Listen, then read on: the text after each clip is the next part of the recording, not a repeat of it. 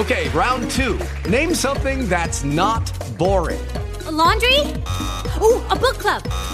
Computer solitaire, huh? Ah, oh, sorry, we were looking for Chumba Casino. That's right. ChumbaCasino.com has over 100 casino style games. Join today and play for free for your chance to redeem some serious prizes. ChumbaCasino.com. No purchase necessary. Full prohibited by law. 18 plus terms and conditions apply. See website for details.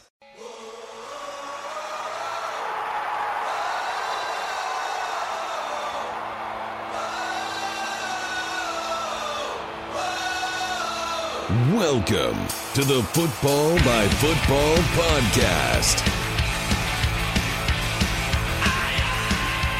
Welcome back to the FBF podcast. This is Matt Chatham, your host, joined again by Brady Quinn. Brady, we have got a big week, a meaty week of uh, stuff to talk about because now things have fleshed out with the playoff. We know who's going where.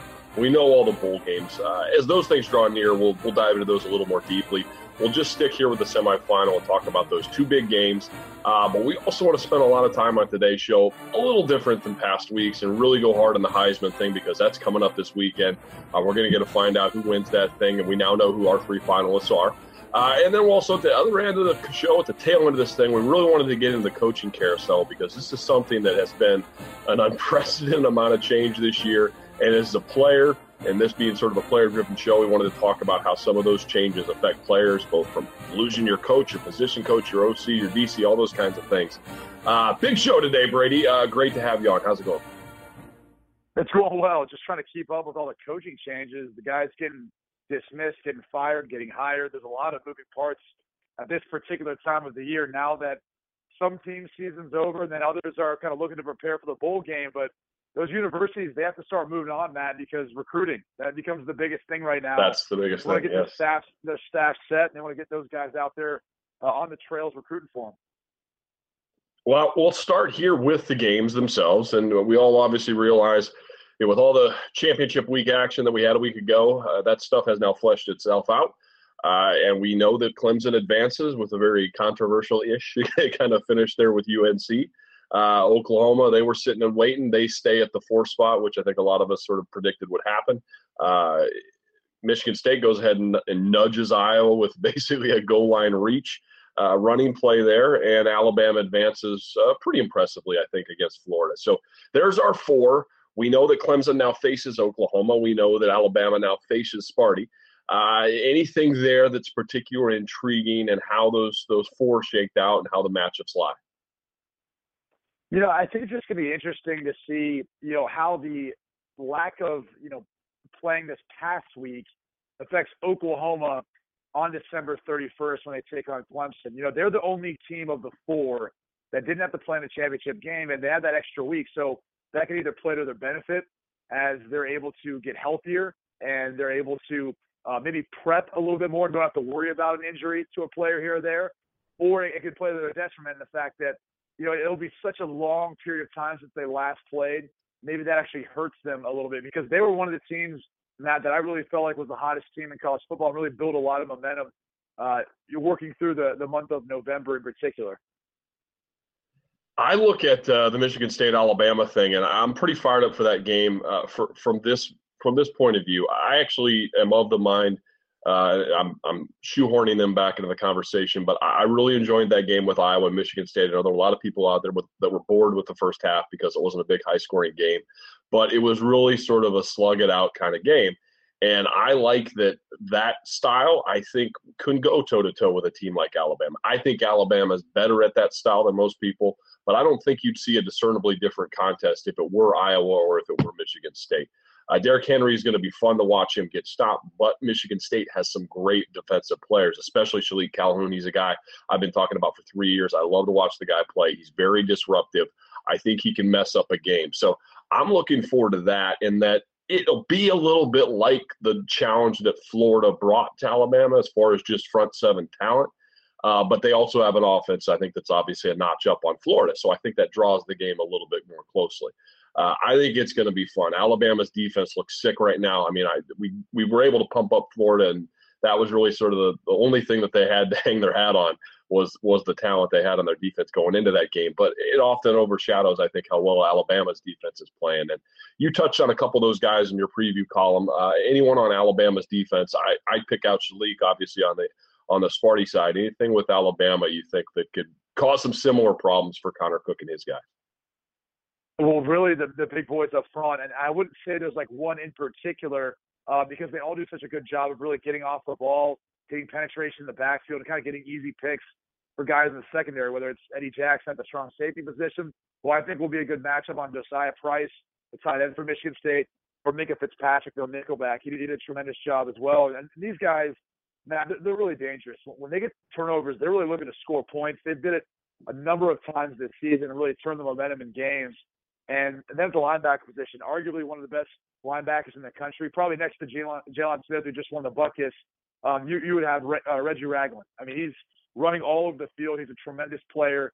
Uh, he's the guy who I think is going to come up with just a ton of tackles and have a monster game in this matchup. Well, it'll be interesting to see how this thing fleshes out. Obviously, I, am of the mind right now that your one seed might actually be the weakest of the four teams, and, and I'm and that's just me sort of projecting and having sort of a a thing in the back of my head, an itch, I guess, that tells me that the ACC might still be closer to where it was a year ago. Uh, Deshaun Watson's obviously a, a very exciting player. They do have talent on the team. It's not that so much, but I felt like they were a toe-to-toe match with the UNC team that I don't that I would think would be inferior to most of the other three that, that, that sit in the four right now. So I'm more than willing to have that sort of perception blown up, and sometimes those things happen the, on the big stage. They'll come out there and put a good game out there, and you'll you'll find talent in places I hadn't noticed at a tight end position or a third wide receiver or a kick returner or you know a, a third corner that makes a play. It, it, these things tend to happen in the big games where you illuminate a kid because in part and maybe this is something you, you, don't pick up on at home as much but there's this big break between when guys get done playing this regular season until they go to the game. In this event it's only a couple weeks because we're not talking about bowl season so much as the semifinal but there's always a little bit of end of season growth that i think it's hard to account for because in a lot of these situations a lot of these top tier teams are playing really super talented really super young people, you know, playing sophomores. In some instances, playing freshmen that just were, you know, your five star recruit guys, especially in the instance of a team like Alabama.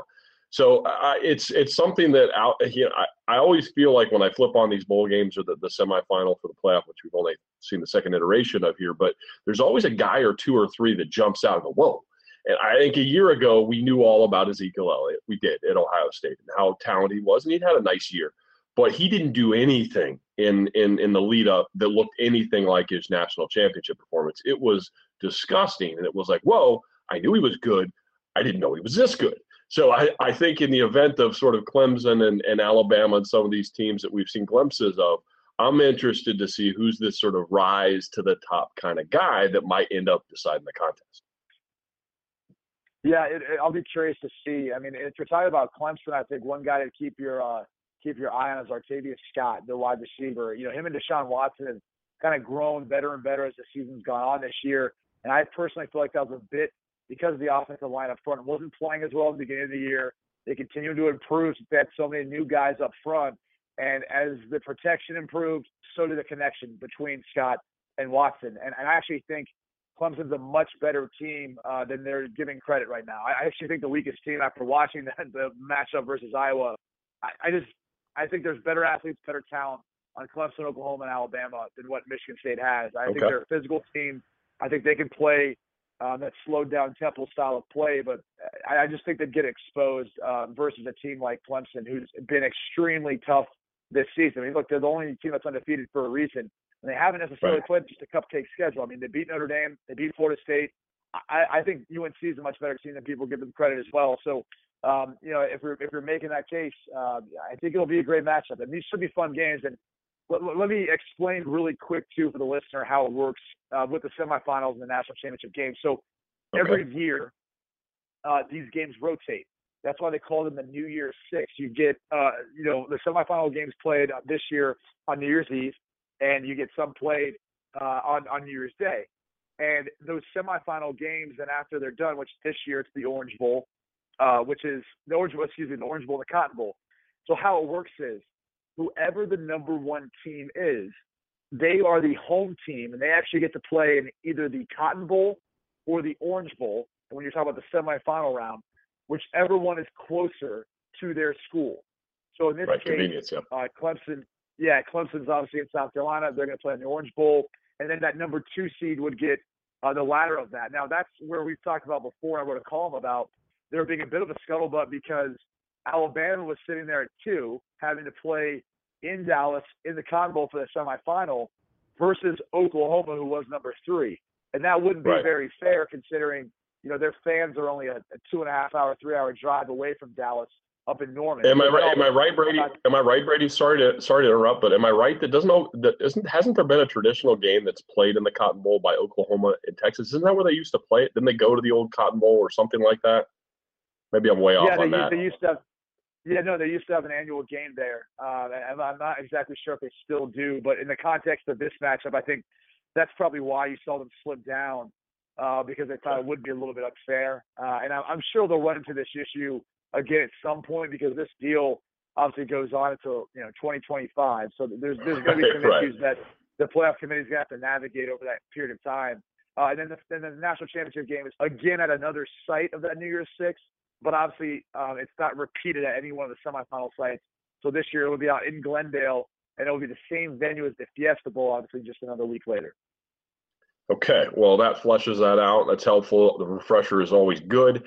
Uh, one of the things that I'm going to bring up here briefly, and I did not want to turn it into one of these kind of shows. I understand, as you mentioned, 2025 is the contract. Most of the things I'm about to say, probably irrelevant that they'll ever move to eight. Uh, but I bring up this point uh, in that something sort of occurred to me as I was working FCS playoff games this weekend. I was at JMU in Virginia this weekend working their game with Colgate, and the FCS playoffs obviously have a much different format. Uh, and one of the things that we had always discussed on, on BTN in regards to how, you know, the rationale for why this was going to be tough to move from four to eight, you know, and I think, and again, I, I understand my timing in bringing up the eight is probably not great because this is a year where they're they're generally pleased. You know, they got the four that, and there's not much controversy on the fifth. There's none really because they got their champions, and unfortunately, the champion of the Pac is a two-loss team, so that makes it an easier conversation. Uh, but in light of working some FCS stuff and going through their playoff system, I, I, was reminded of the old conversation that that Long had brought up, uh, uh, I think a year ago when we were first sort of talking about this, and they talked to us about the difficulty in having a three weekend draw for these huge games. I mean, that's obviously TV based money, but there was a fear with even some of your great traveling teams. Like, say, if for some reason Nebraska was in it, Nebraska is one of the best traveling teams in the country. Ohio State travels really well. But uh, in some of these instances, if you were to propose eight, that means three games potentially for for the two teams are going to get three games uh, if they make it to the final. And the the concern was a, a college base that's generally all based around living in Columbus, Ohio, or in the Chicago area, or Indianapolis, or something like that, and and making them maybe potentially travel once to to Florida, another time to Texas, and a third time to the Rose Bowl, or, or, or something like that, depending on how things shook out in a general year. The the part about the FCS thing that that sort of rung with me was like, you know what? They could use a blended style and still get their eight. They could easily, for the first round game, remove this from the bowl system, which I know would be hard, but I think you don't have to give up the bowl system. You can have everything you currently do, but just simply add in one round where the home team hosts, uh, and that's that's really how the FCS does it. You win your division, and I think it keeps this whole notion of winning your conference and how important it is, and how they want that to be a huge marker in the decision who gets to go. You win your conference, you're hosting a first round game. I mean, it, and then in part, it feels a little bit like the NFL, which you touched on last week in your in your college football playoff column, where you know the, that that's how they put the emphasis on there. You're, you really really need to win that conference because you are in a home game. And I guess the idea of you know Alabama hosting in the first round against say Notre Dame, what a huge uh, what a huge advantage that would be, and it's an earned advantage. But I just don't like the idea that you're no you're not in the tournament. I, I like the idea of weighting them heavily in the favor of the people that won those. But because we only have four, uh, and there's five power conferences, somebody's left out. And, beyond just any argument for Stanford or anything like that, or even Notre Dame, because they've got two losses, and I think they've they've earned themselves out of the four. Ohio State's the one that sort of sits in my craw because we're talking about a team that has a worse loss a year ago with a one loss record to Virginia Tech than they do this season with Michigan State.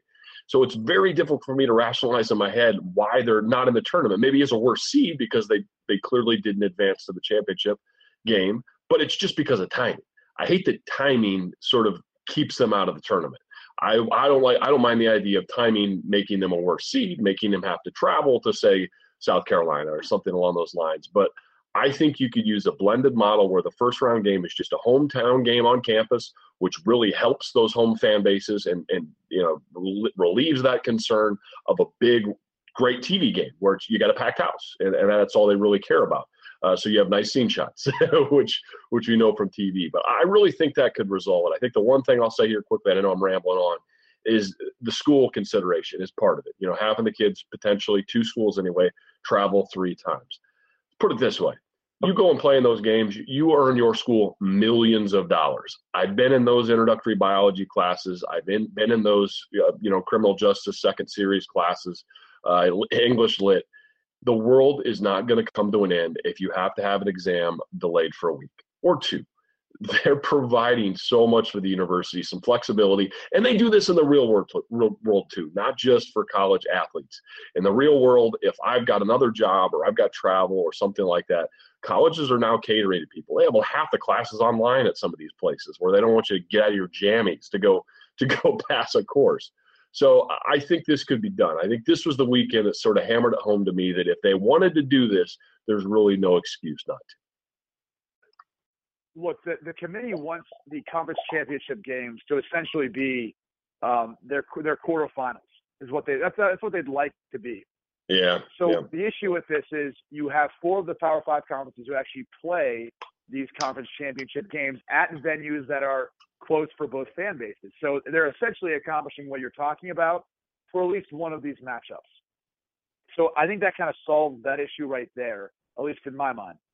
And the only issue is you have this team in the Big 12 who doesn't play a conference championship game because the NCAA states that they have to have 12 teams in a conference and two divisions in order to play a conference championship game. Now, what's interesting is this past week, the Big 12 and the ACC commissioners got together and they actually submitted uh, a clause that states they want to deregulate the manner in which the NCAA can then dictate how these conferences can play for the conference championships, how they can determine who are their conference champions. The irony to all of it is it was blocked by the Big Ten commissioner, Jim Delany, who didn't say that he did it for any other reason other than he wanted more clarification as to what exactly their criteria was going to be for each of these conferences. So they weren't just kind of making things up and everyone was kind of caught off guard with how they would end up uh, making their conference champion. He wanted it to be uniform amongst all Power Five.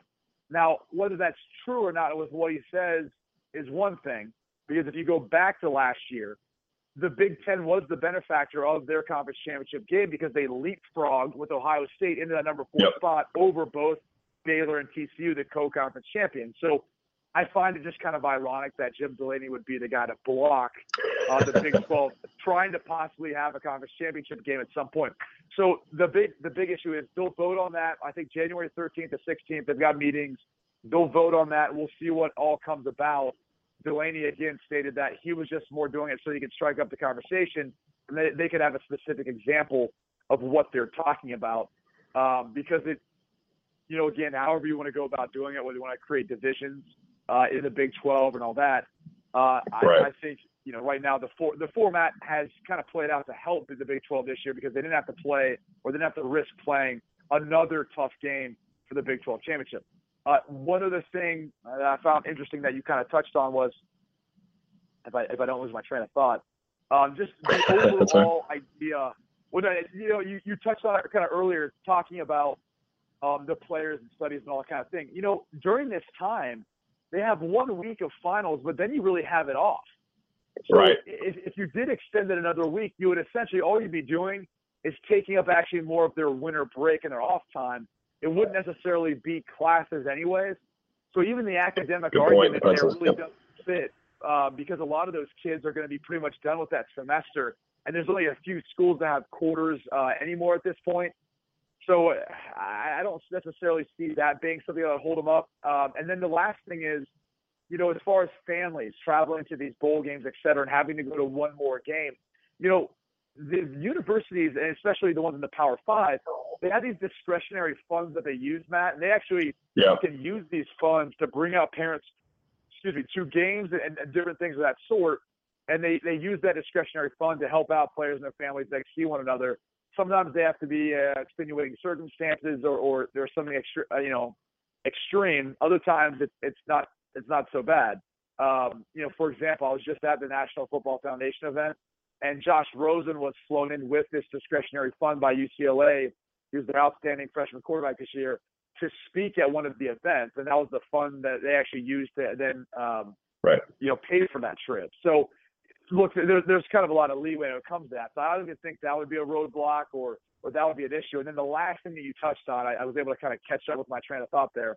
When you look at Ohio State year, with their one loss this year as opposed to last year, the Yep. reason why they're penalized more this year is because they lost to a conference champion and opponent, right? You go back to last year, I think because they scheduled Virginia Tech years in advance, because they knew that'd be a tough matchup. You know, Virginia Tech usually has a pretty strong program with, you know, what what used to be with Frank Beamer as head coach. Um, I think they got brownie points for scheduling a tough game, losing it. They kind of understood the circumstance with the quarterback situation when Braxton Miller got hurt, JT Barrett's first start.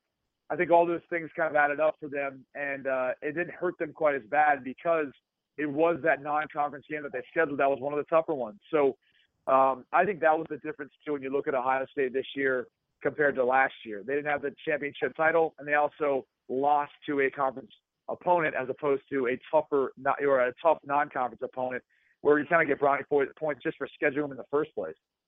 I get it, and uh, I don't actually disagree with the rationale. I think in each of these cases, we'll probably have a pretty good, pretty good, you know, pretty good way of sort of understanding why it fleshed out, and maybe I would uh, thumbs up or thumbs down each one. I guess my thought is just sort of sports stripped to the bone. Uh, the reason we're going to call someone a national champion because I believe that they've now proven they're the best in the country, and I think this is one of those oddball years. But just because I know the level of talent uh, with like a guy like Ezekiel Elliott, JT Barrett as a starter at quarterback, uh, a guy like Joey Bosa, who might be one of the best defensive players in all college football. Uh, uh, largely the same roster as a year ago, other than two or three or four faces on Ohio State.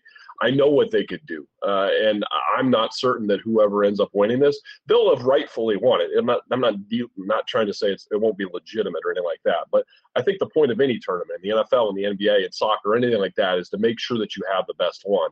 At eight, there's no question. I don't think we, I, we've clearly never had an NFL champion who wasn't possibly the best. You know, I mean, there was no like team that didn't get in the wild card that would have won the whole thing. It just that that doesn't happen because you're far enough removed where the talent separates itself. This is a year where I mean we could even look at Stanford. I, I know it would be a sort of a Cinderella story, but if they were sat there as your eighth seed or seventh seed or something comparable, the way the way they looked offensively a week ago, they look pretty sick. And I, I would love to see that matchup in sort of a contrasting styles kind of situation. The reason I guess I always push for this idea is just I don't.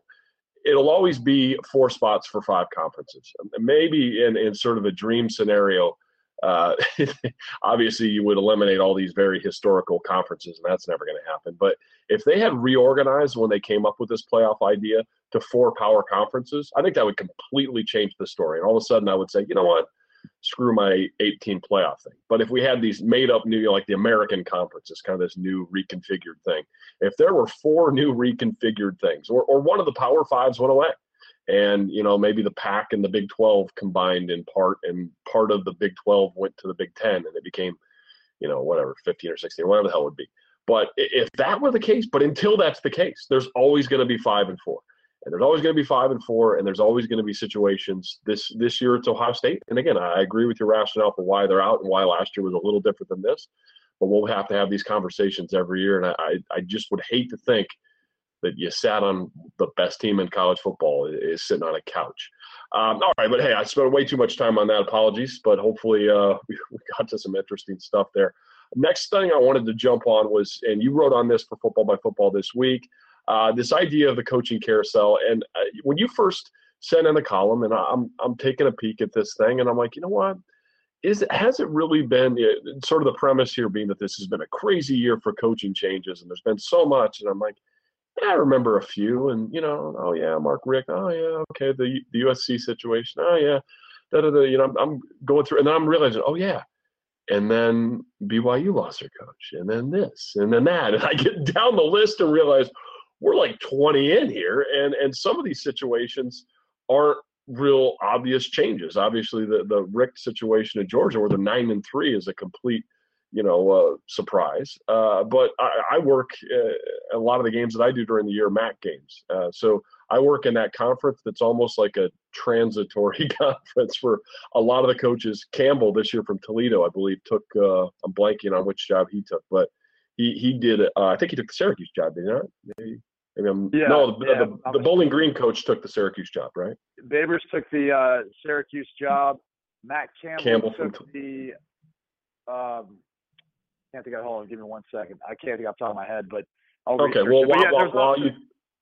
Yeah, while you think of that, I guess just the major point being, I think some of these conferences, the one I work in quite a bit, works as almost like a placement league.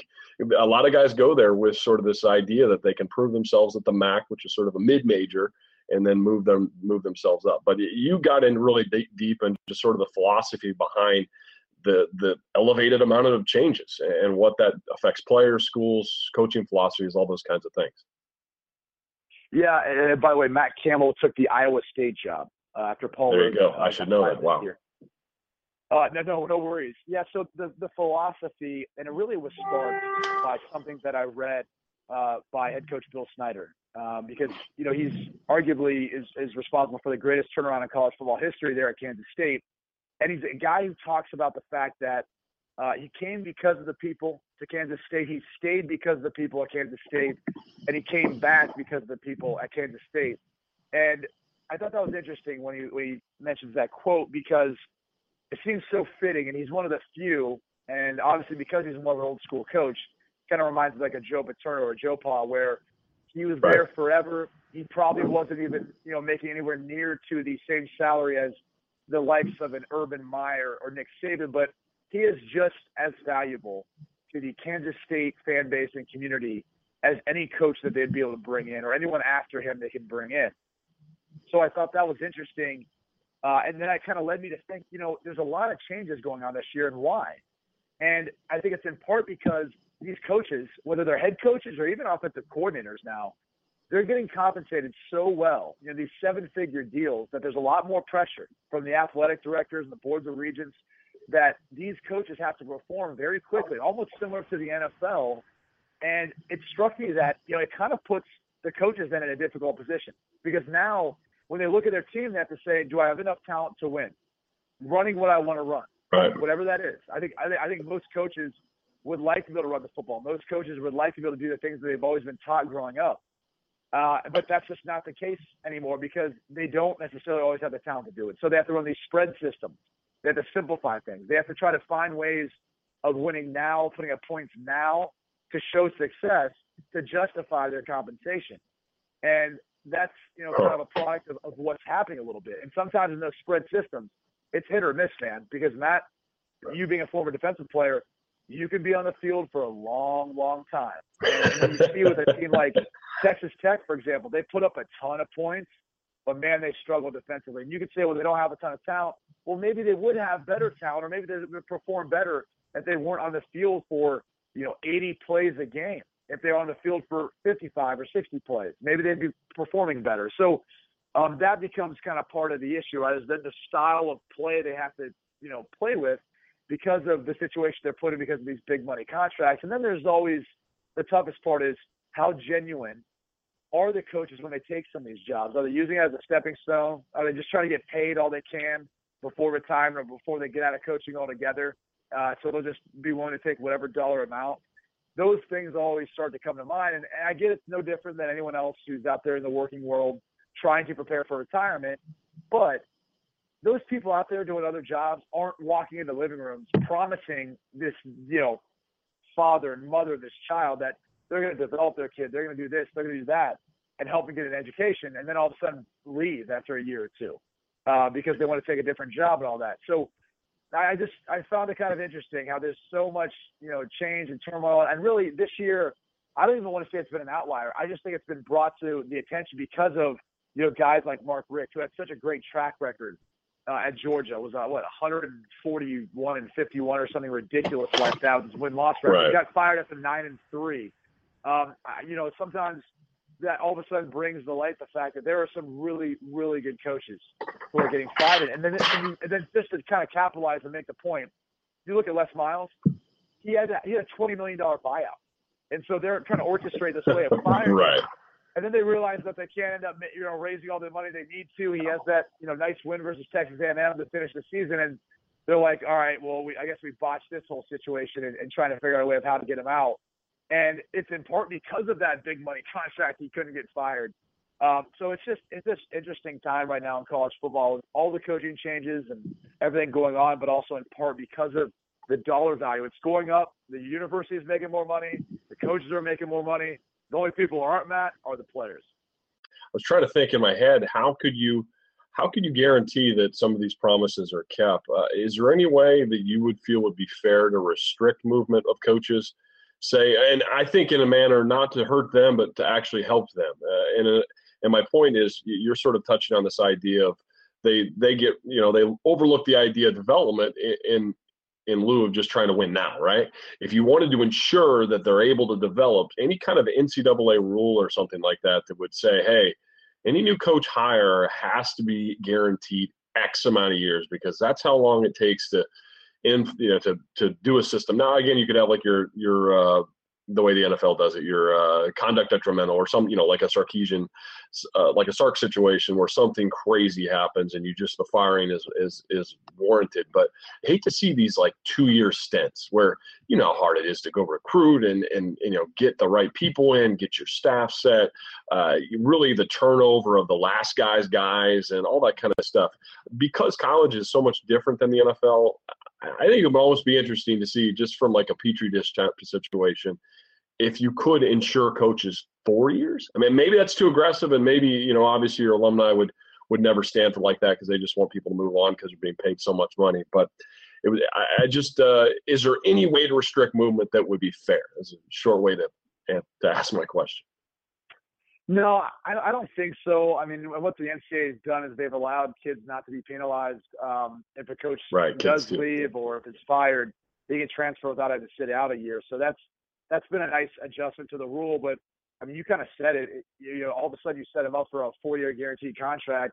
It kind of loops the school, in. and what happens if this coach does something um, outrageous and abuses a player, right. you know, physically or, or verbally or whatever? So these these sorts of things, um, I think would be hard to kind of figure out a way of doing it. And, and unfortunately, they could the only thing they could really do is try to put some sort of provision in their contract so they have to mandate it uh, and demand it uh, on a year-to-year basis, unless there's you know some sort of again ridiculous circumstance. So I I don't see that being the case. I think what they've done is just try to help out the player from being able to change universities if he feels the need to.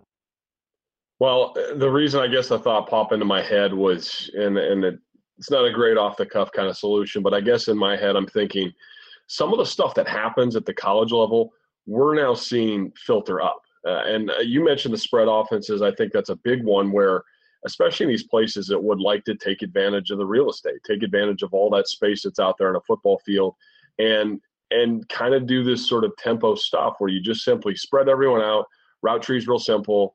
Uh, reads are real simple. You're just trying to take advantage of space, and the guys don't learn a lot of the intricacies of the game. Uh, I've heard this this gripe from from coaches that I know uh, about the development level of offensive linemen and the way it's different now than it was years and years ago because a lot of these spread linemen just don't get the work. You know, it's just, pass pro every down. You know, and it's and it's easy pass pro because it's not five and six and seven man rushes; it's four man rush each time. So an uncovered lineman that's going to spend seventy five percent of his snaps helping someone else. And then he goes to, and he's got all the height, weight attributes and speed, size, all that stuff. And he goes to an NFL combine and it looks like he hasn't played football before. Like he doesn't know like the real basic stuff.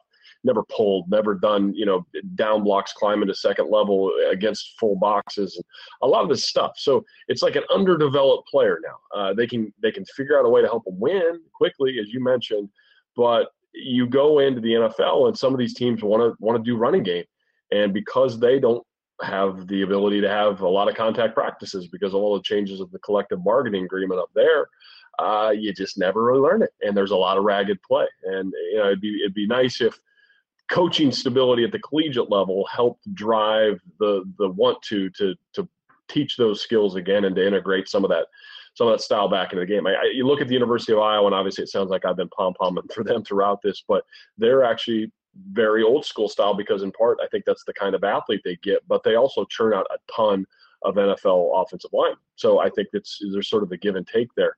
Uh, anyway, it's that was a, a super tangent, but uh, the one thing we did want to hit on here as we sort of exit our way out the show is the Heisman race. Uh, and obviously, you're someone who's an expert on this subject. You were a finalist. You've been through this process. Uh, how do you see, see this thing flushing out? I think Derrick Henry goes in with a really, really strong case. We have a possibility now of actually having a running back winner.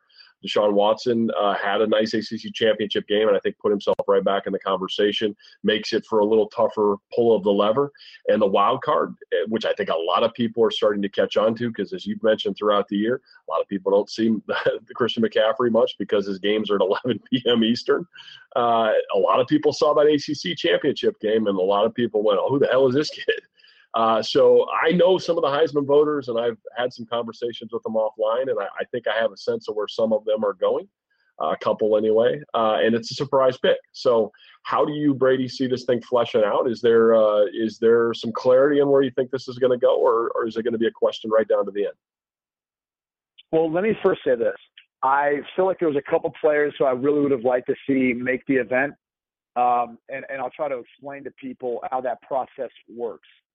Sure. Um, so Baker Mayfield, who statistically speaking uh, has had a phenomenal year, um, actually a, a, better year, if I'm not mistaken, passing. He's got 33 touchdown passes to six interceptions uh, to Deshaun Watson's 30 touchdown passes to 11. So uh, if you're going to compare in that sense, uh, he actually has more production in one less game than Deshaun Watson from a passing standpoint, and his team right. playing in the college football playoff.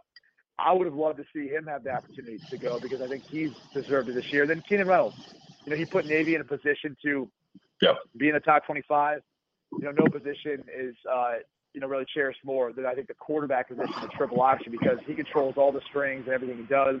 You know, has the career, um, you know, record for, for rushing touchdowns. Beat, you know, got it over Montee Ball this year, and he represents everything that I think the Heisman Trophy you'd want it to be about, right? The character and everything off the field right. that Keenan Reynolds represents uh, playing Navy. So really wish those two would have had the opportunity to go. Uh, but that being said, with the, the three that are going. I'm sorry, hey Brady. Sorry to interrupt you. Brady, sorry, sorry to interrupt you. But could could you tell people at home what what is the what's the criteria for how they end up with a number? I mean, why is it some years it's five, some years it's four, some years it's three? So they it's a point system, and how it works is depending on how many first place votes, second place votes, and third place votes you get, they get this total uh, accumulated score. And if, for example, in this case or this year's case, um, let's say Christian McCaffrey is number three.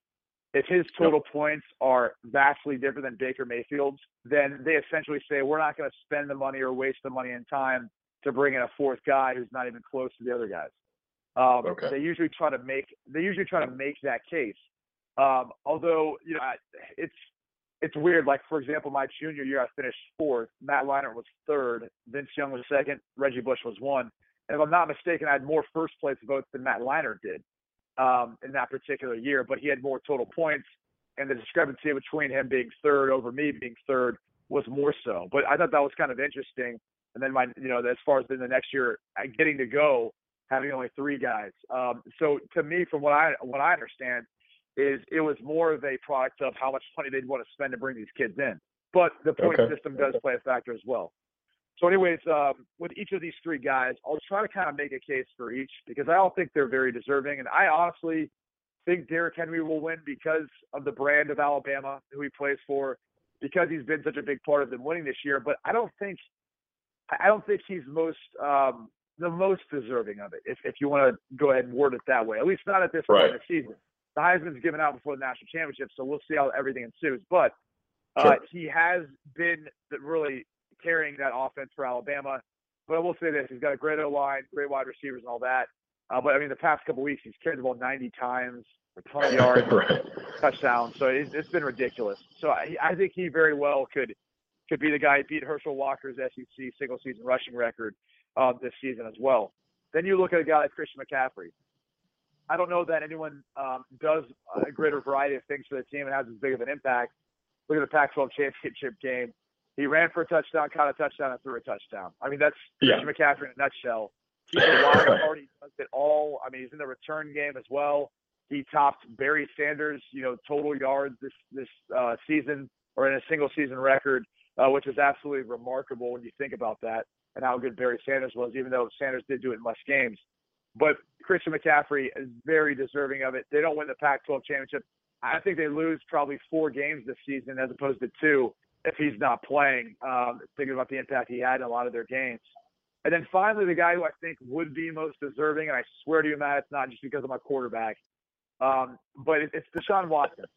Because to me, they're undefeated, the only undefeated team, and, he, and he's really been the guy that's that's led their offense, led their team the entire season long. There's no way I, I think Clemson's even playing for the national championship or in the playoff without him. And you only need to look a year ago where Clemson was kind of in that position and then faltered once he got injured. Uh, they really Yep. didn't have much of a chance once he was out. So to me, I think he is uh, really the most um, deserving of the award uh, based on the fact that his production. I talked about his passing versus Baker Mayfield. Well, he's also got 11, uh, 11 touchdown rushes this year, almost Right. 900 yards rushing, three uh, over 3,000 yards passing.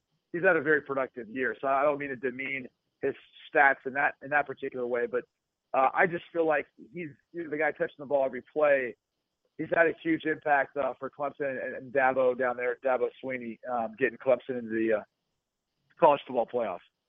So I, I'll just give my vote here uh, after hearing your argument and kind of having my own thoughts coming in, uh, because again, there is no such thing in my mind as, as a as a win stat that should go for a person. But as you mentioned, Deshaun touches the ball every time and did help lead his team to an undefeated record. So I think that is is the thing that helps me nudge it across uh, for Deshaun Watson, and, beyond even just simply that point, I- I think something this you could speak to as much as anyone, but knowing that Deshaun was a candidate, he was considered a favorite going into the season. I think Trevone Boykin at, at, at TCU was someone I think a lot of people looked at as maybe the front runner, but obviously with all the injuries they had and he had even himself, that that that candidacy sort of went by the wayside. But because Deshaun, I think, was in the conversation of top two, three, four kind of guys that would be there, it's so difficult to go wire to wire.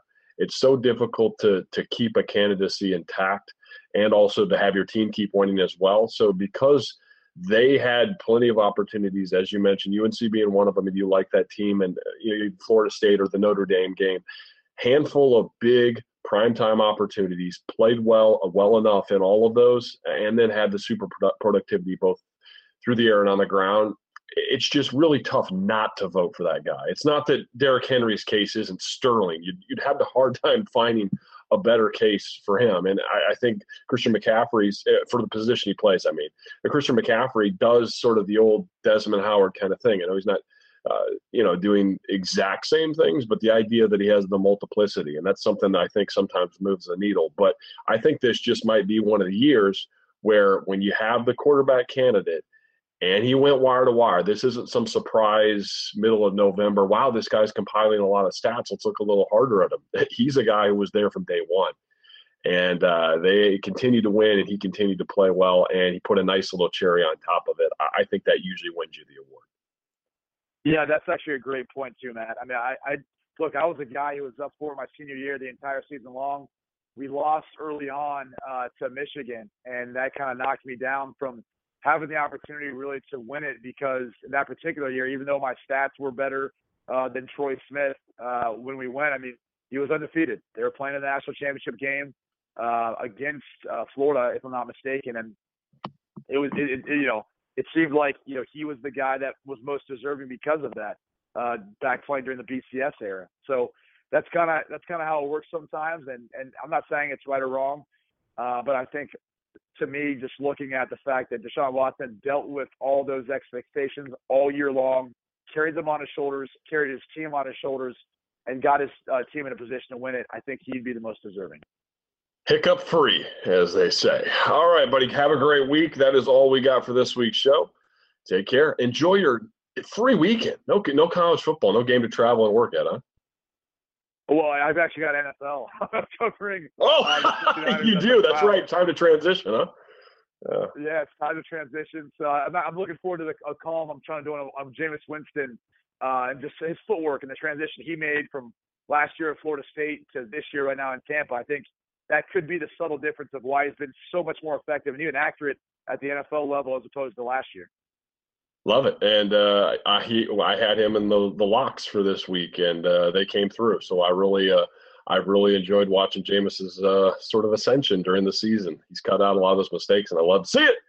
All right, buddy, have a great call, and uh, we'll talk to you next week. Bye bye. All right, sounds good. All right, that's all we have for this week's show. Thanks so much for listening to the Football by Football podcast. As always, the FBF podcast can be found for streaming or download on footballbyfootball.com or blogtalkradio.com. You can download the FBF podcast on iTunes, Stitcher, and on the TuneIn Radio app. For daily insightful stuff from guys like Brady, Brady Poppinga, Pinga, Stanford Routt, Rocky Boiman, myself, all of us, make sure you check out the footballbyfootball.com Facebook page and give us a follow if on Twitter at FB by FB. See you next time. Thanks for listening to the Football by Football podcast. Football insight by football players. Hi, Lucky. Night, Dusty. Good night, Ned. Good night, Ned. Good night, Ned. Judy was boring. Hello. Then Judy discovered ChumbaCasino.com. It's my little escape. Now Judy's the life of the party. Oh, baby, Mama's bringing home the bacon. Whoa, take it easy, Judy. The Chumba life is for everybody. So go to ChumbaCasino.com and play over 100 casino style games. Join today and play for free for your chance to redeem some serious prizes. ChumbaCasino.com. No purchase necessary. Void where prohibited by law. 18 plus terms and conditions apply. See website for details. Don't you love an extra $100 in your pocket?